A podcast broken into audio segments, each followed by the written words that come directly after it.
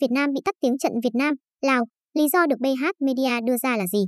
Tối ngày 6 tháng 12, trận Việt Nam, Lào tại giải AFF Cup gây xôn xao vì trong phần hát quốc ca mở đầu trận đấu, khán giả theo dõi trên kênh YouTube không nghe được bài tiếng quân ca.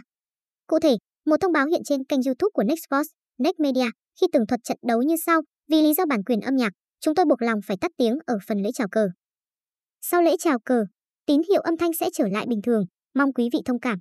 Nhiều bình luận giận dữ trên mạng xã hội đổ tội cho BH Media đánh gậy bản quyền trên YouTube với ca khúc Tiếng quân ca là nguyên nhân khiến khán giả không được nghe quốc ca của đất nước mình vang lên trong một thời khắc thiêng liêng. Trao đổi với phóng viên vào sáng ngày 7 tháng 12, đại diện công ty BH Media khẳng định vụ việc các kênh YouTube tắt tiếng quốc ca lần này không hề liên quan đến BH Media.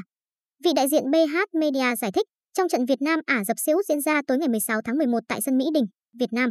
Kênh YouTube của FPT, đơn vị có bản quyền tiếp sóng trận đấu này của Đài truyền hình Việt Nam, đã mất doanh thu vì ban tổ chức đã lấy phá bản ghi quốc ca, tiếng quân ca do hãng đĩa nước ngoài là hãng đĩa Marco Polo sản xuất.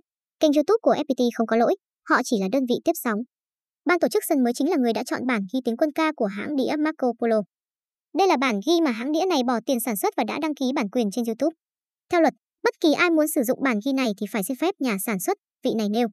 Đối với trận đấu Việt Nam Lào vào tối ngày 6 tháng 12, đại diện BH Media nhấn mạnh không hề có bên nào đánh bản quyền tiếng quân ca, mà chỉ là do đơn vị tiếp sóng trên YouTube tự tắt tiếng phần tiếng quân ca để phòng xa, tránh bị mất doanh thu như kênh YouTube của FPT. Vị này giải thích thêm, hiện nay có rất nhiều đơn vị sản xuất bản ghi tiếng quân ca, cả trong nước và ngoài nước. Tuy nhiên, việc các kênh YouTube tắt tiếng nhạc quốc ca như vậy cũng đã làm ảnh hưởng đến cảm xúc, lòng tự tin của khán giả, vị này nêu.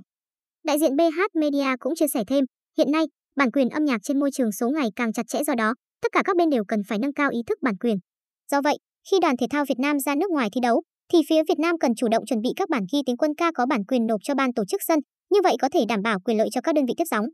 Đại diện BH Media cũng bày tỏ, việc đơn vị bị nhắc tên trong vụ việc này là do trước đó từng bị đài truyền hình Việt Nam tố là nhận vơ bản quyền quốc ca.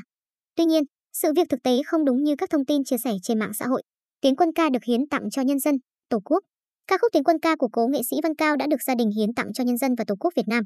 Bộ Văn hóa Thể thao và Du lịch được giao nhiệm vụ là cơ quan chủ quản quản lý, có trách nhiệm gìn giữ và phát huy giá trị ca khúc này. Những ai muốn làm các sản phẩm âm nhạc liên quan đến tiếng quân ca đều phải xin phép cơ quan giữ quyền tác giả tác phẩm.